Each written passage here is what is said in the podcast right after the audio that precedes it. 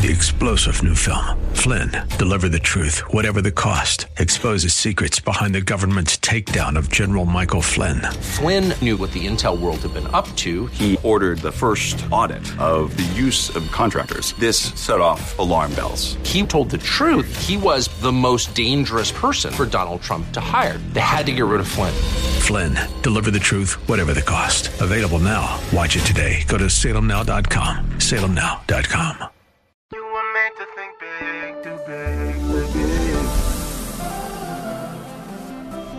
Tomorrow can be bigger. Just grow, let the word overflow, yeah. Live a life bigger than yourself. You're created for greatness. Live a life bigger than yourself. Live big. Welcome to Live Big with Dr. Derek Greer. We're glad you decided to join us today.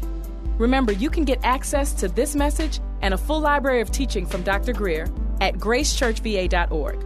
As we dive deep into the Word of God, we believe that it changes us and empowers us to think big, do big, and live big. This type of living will not only impact our lives, but will inevitably bless others. So our hope is that this broadcast inspires you to live big. Here's Dr. Greer. Ready for the Word? 2 Kings chapter 19, beginning with the 14th verse. I'm going to pray for you as you turn. Father, we thank you for your word. Father, we came to sit at your feet this morning to hear from you, to receive ministry from your Holy Spirit. There's a guy up here talking, but you're the one doing the ministry. So, Father, we expect you to get that done. You know the needs in this room. Father, meet those needs, I ask. In Jesus' name, amen. Verse 14. And Hezekiah received a letter from the hand of the messengers. There's a lot of context here, but in the interest of time, we could not cover everything. In some parts, we're going to do a little bit of skipping, but you're going to get a good sense of what happened in the reign of Hezekiah. But at this particular time in history, the most powerful military force in the world had ravaged the northern kingdom and much of Judah. And now at this point, hundreds of thousands of Assyrian soldiers were just 2 or 3 days' march outside Jerusalem. And at this point, King Hezekiah was fatigued. The people in Jerusalem were frightened. But over the years, they had learned to trust the prophet Isaiah. And Isaiah prophesied that everything would be okay. And there's a lot of details in his prophecy, and all of them came to pass, and we won't cover that. But again, they trusted the prophet, and the prophet proved himself time and time and time again. And Hezekiah the king, he read this letter from the king of Assyria. And what the king wrote Hezekiah was that Jerusalem would be next. You know, just like all the neighboring cities had fallen, you guys are going to fall too. When Hezekiah received this letter, he went up to the house of the Lord. The Bible says, and he spread it before the Lord. Now, Hezekiah did not pretend there was no threat. He did not ignore the threat. He just took the threat to the only one who could protect him. And you know, when bad news come, don't pretend. No. Just take the issue to the God that can help. That's what Hezekiah did. Then Hezekiah, he prayed before the Lord. This is important. He didn't call his military advisors. He didn't get Big Mama on the phone. He didn't get Uncle Joe on the phone. He didn't do any of those things. The first thing he did was bring the matter before God. And this was his prayer. He said, O Lord God of Israel. Now, stating God that way, and you know, there's several Hebrew terms used that we're not going to get into. But when he spoke of God as the God of Israel, he's speaking of a God with history. A God that has done some things in the past that have been recorded.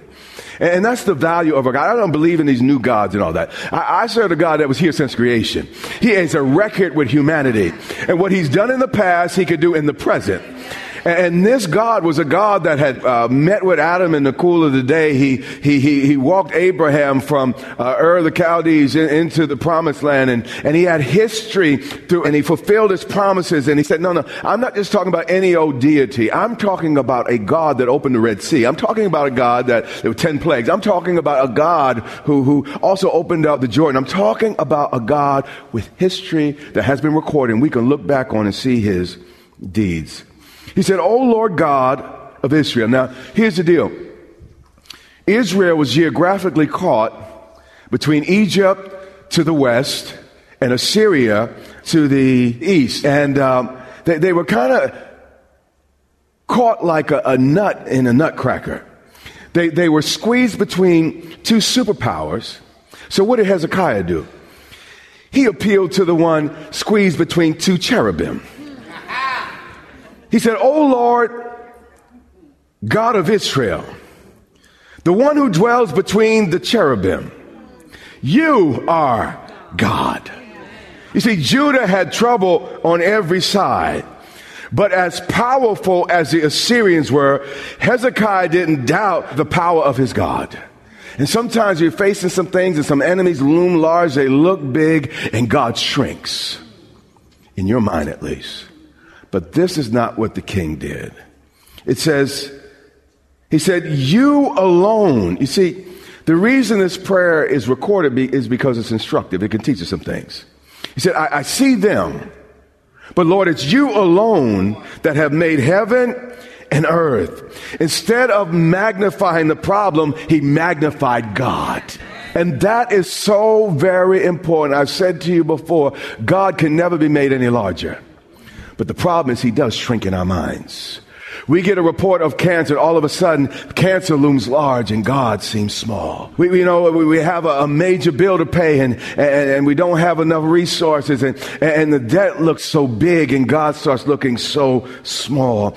But here, as powerful as Sennacherib's armies were, creation was still subject to the Creator. And you need to understand, as big as your problem seems to be, creation is still subject to the Creator. Amen.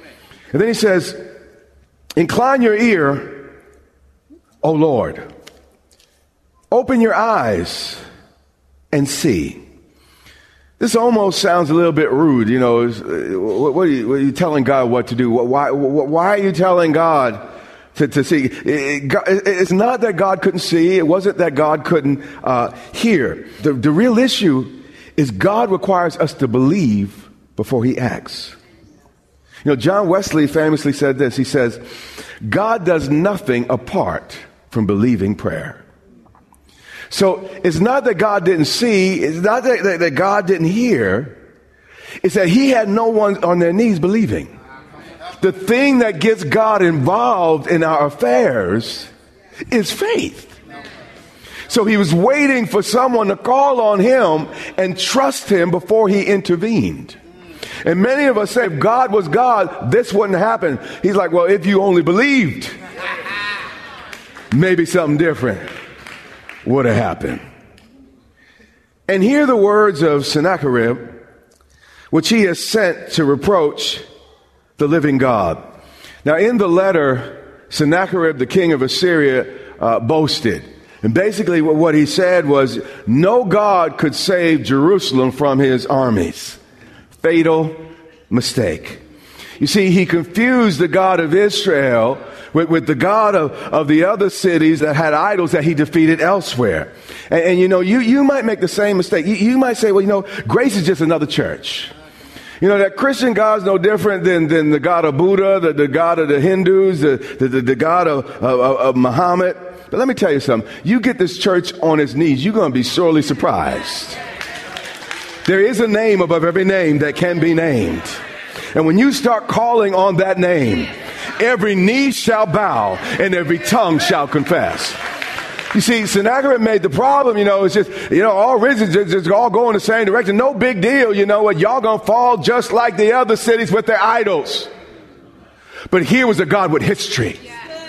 Here was a God that had intervened in the lives of men and women, and a God that would act. And not just someone sat up and put in and made a statue up. Verse 19. Now, therefore, O Lord our God, I pray, save us from his hand. Here's a little bit of advice.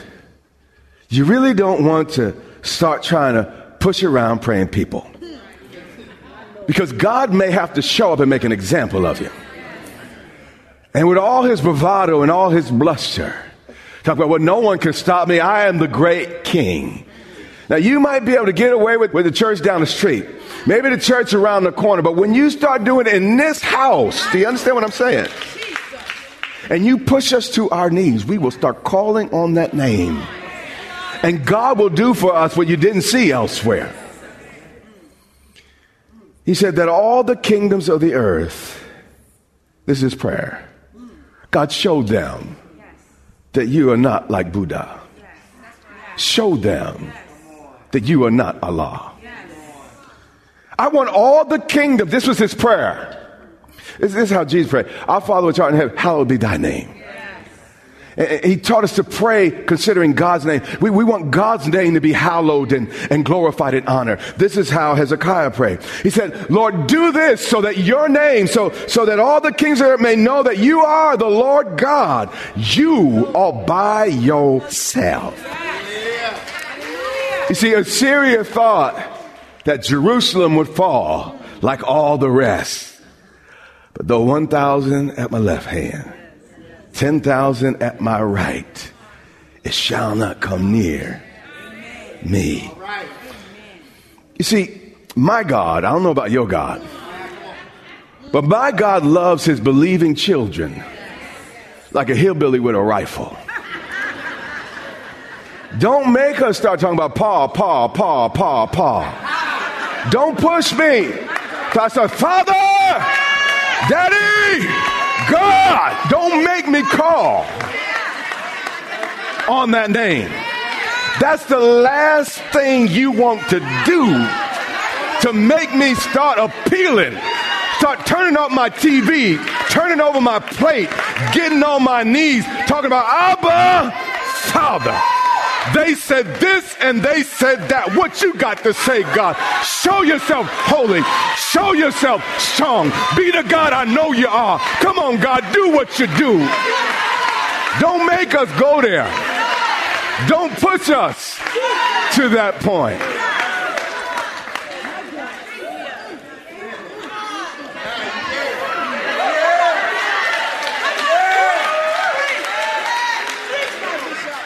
Then Isaiah, the son of Amoz, sent to Hezekiah, saying, thus said the Lord God of Israel, because you have prayed to me. Some things aren't happening because you ain't praying. The only reason this happened is because he prayed to God. So the prophet showed him, he said, because you prayed to me against Sennacherib, king of Assyria, I have heard. God does nothing apart from believing prayer. And if you don't believe it, guess what? You won't receive it. But because Hezekiah believed and prayed, the Bible records that he sent and released an angel, and it destroyed 185 well-trained, powerful soldiers. Is there anything too hard for our God? 2 Kings 20, verse 1. Here's what I wanted to get to today. We had to do some skipping. It says, in those days. What are those days? What's that referred to? When the nation was under threat, when the Assyrians were working havoc throughout the land and the nation surrounding, he said, in that moment, Hezekiah was sick. Here was the only faithful king in 100 years in Judah. All the rest were sideways and mess, including Hezekiah's father. And that's instructive, because you don't have to be like your daddy. Hezekiah restored the national celebration of Passover during his reign. He reopened and expanded the temple during his reign. He opposed idol worship and smashed the sacred stones. On and on, Hezekiah instituted major reforms that only benefited the nation. But Scripture still says, in those days, Hezekiah was sick and near death. Sometimes bad things happen to good people, and sometimes at the worst possible times. But Isaiah the prophet, and you need someone to speak into your life, not just someone with some advice, but somebody that hears from God in the midst of your crisis. And Isaiah the prophet, the son of Amoz, went to him and said to him, watch this now. The first thing he said to him was pretty good. But the next thing, it make you want to leave the church. And I find a lot of people today, you know, as long as I'm preaching in line with what you like, everything's okay. But the moment I mention 10,000, 20,000, 50,000, you hear what I'm saying? The moment, like I said, you got a little bit of that. But Isaiah, he spoke God's word, whether it was positive, whether it was negative. He was faithful to the message. He came to the king. It's the king. And kings had a habit of killing prophets, particularly when they said what they didn't like. He said, King, set your house in order. Hezekiah didn't have a son, so the next heir wasn't obvious. So what God was saying is, Hezekiah, I need you to come up with a succession plan. I need you to select someone to rule after you. Watch this. He continues, for you shall die.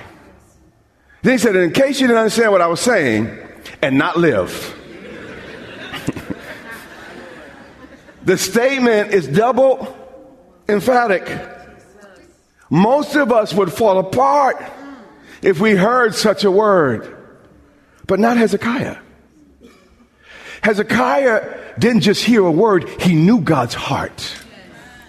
And if you know God's heart, I don't care how hard the word sounds, you can prevail and you could tap into more than what you just heard. Listen to Jeremiah 18, verse 7. This is a very, very instructive passage of Scripture. Ezekiel repeats it. And actually, this verse goes on a little bit longer. It says it in the positive and negative. We're only going to focus on the positive part here. He said, the instant I speak concerning a nation and concerning a person or a kingdom, forgive me, which is also true of an individual and a person.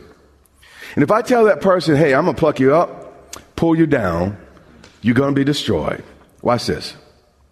If that nation or person against whom I have spoken turns. I don't know if you hear what Jeremiah is saying. He's saying, now, I might say one thing, but the end result's really not dependent on me, but how you respond to what I say. He said, if that person turns from its evil, I will relent. I will change my mind. If instead of walking away, instead of getting mad, if you turn your heart to me and say, Lord, I don't get it, but Lord, I know you love me. I know you're for me. Lord, I trust you. If you would just turn, I will literally change my mind of the disaster that I thought. And by the way, the only reason I thought is because what you did, not because I really wanted to, that I thought to bring upon it. You see, everything is not destiny. Some things in our lives could have turned out differently if we would have just turned our hearts toward God. Instead of blaming him, getting angry at him, and walking away, if we would have just turned from our evil ways, if we just said, Lord, I know you love it behind it. I can't figure this out, but Lord, I trust you. What did Job say? Though you slay me, yet will I trust you. If you would turn to him, God can change the very pronouncement that was uttered from his own lips. 2 Kings 20, verse 2. Watch Hezekiah's response. Then he turned his face towards the wall. He intentionally turned away from every advisor, every problem, every distraction, just as we will over the next 21 days. Why are we turning our faces to the wall? Why are we doing this? Because this world has gone plumb crazy. People are absolutely out of their minds, and we need God more than ever. It's not going to hurt you, you know what, how the stomach turns or how the world turns, or whatever. You don't need that as much as you might think. What the housewives of Atlanta, New York, or New Jersey are doing really doesn't matter in the scheme of things as much as you might think. He turned his face, missed some programs, to the wall. And he prayed. Again, the prayer is recorded because it's instructive. Let's learn. He said, remember now, O Lord, I pray. Remember how I have walked before you in truth and with a loyal heart. And I have done what was good in your sight. Now, on this side of Calvary, you could think this was a proud and perhaps a boastful prayer. But the king could not depend on Jesus' righteousness as we can to get his prayers answered. You see, we were taught to pray in the name of Jesus, not my own name.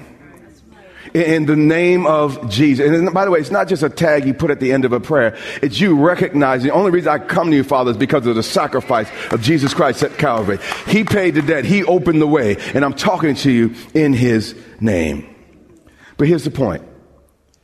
If King Hezekiah, relying on his own righteousness, could reverse that situation, how much more those to whom God has robed in his own righteousness can go to God and expect results. You see, Hezekiah pointed to what he did. But when I pray, I say, Lord, look at Jesus. Look at him bearing my sins on Calvary's cross. You place everything I ever did wrong on him. He was my substitute. He was the sin bearer. He took it. He bore it. And on the third day, you vindicated him, raising him from the grave. And God, I pray in that name, not my own. That's why prayers in the Old Testament are often spotty, because it depended a lot on you. But in the New Covenant, if anybody should ever get a prayer answered, it's those that trust in that name above every name. It says, and Hezekiah wept bitterly. What a time to fall ill, to die, to leave your nation leaderless. But the Bible says Hezekiah wept profusely and passionately. Bitterly here, we just read. His shoulders were shaking in awe. You see, it's one thing to pray a little passing, little formal prayer, but it's one thing when your spirit, your mind, and your emotions, your body, every part of you lines up with the prayer prayed. And there are times, that's why Jesus said, you know, this type doesn't come out but by prayer. You see, they wanted to pray a little casual prayer, come out. And God said, no, no, no. Sometimes when the Bible speaks of supplication, there's a prayer petition, and that's just, you know what, you said it, God, do it. But a supplication is when your heart, mind, soul, and body, everything lines up, and you're not just praying out of your mind, you are praying out of your guts and out of your heart. It shivers and shakes you to your very core. So this king was making a supplication, but not just for himself, ultimately for his people. He had no one to take his place. He was the leader, and he had defeated the Assyrians, or Isaiah and him had run them back before, and without him, things would be very difficult and very different. So he prayed, and he wept. He wept, and he prayed. He prayed, and he wept. He wept and he prayed. And it happened. Did you hear me? He wept and he prayed. He prayed and he wept. And it happened. Before Isaiah had gone out into the middle of the court, Isaiah had just spoken a word to the king. He walked into the palace through all the guards and all the rest. King, you're going to die. But before he could get to the front gate, while he was still in the middle of the palace, God told him to turn around. You are listening to the Live Big broadcast with Dr. Derek Greer. We pray that you are inspired to think big, do big, and live big. Our goal is to compel you to live in a way that overflows and blesses those around you. Find out more about this broadcast, Grace Church, and Dr. Greer at gracechurchva.org. Dr. Greer and his wife, Pastor Yermutu, invite you to meet them at Grace Church in Dumfries, Virginia, for vibrant worship, Bible teaching, and fellowship each Sunday and Wednesday. Click gracechurchva.org for service times, directions, and much more. Again, that's gracechurchva.org. This has been Live Big with Dr. Derek Greer. Watch the Live Big broadcast Monday through Friday and every Sunday. Check your local TV listings or visit gracechurchva.org for the broadcast schedule. That's all the time we have, but until next time, remember, you have what it takes in Christ to live big.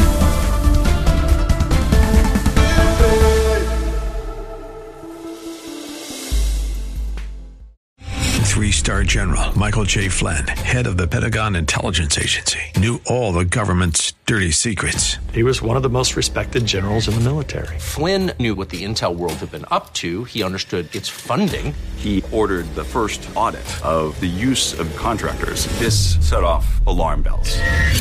The explosive new documentary, Flynn, Deliver the Truth, Whatever the Cost, and covers the facts behind this scandal. Flynn told the truth. He was the most dangerous person for Donald Trump to hire. I find out the worst enemy that I'm going to face in my life is right here in America. They took my assessment and they wanted me to change it. And I was like, I'm not changing it. They had to get rid of Flynn. With in-depth interviews, archival footage, and never-before-seen personal records of the man behind the headlines. I just felt like I was drowning. Flynn, Deliver the Truth, Whatever the Cost. Available now. Watch it today. Go to SalemNow.com. SalemNow.com.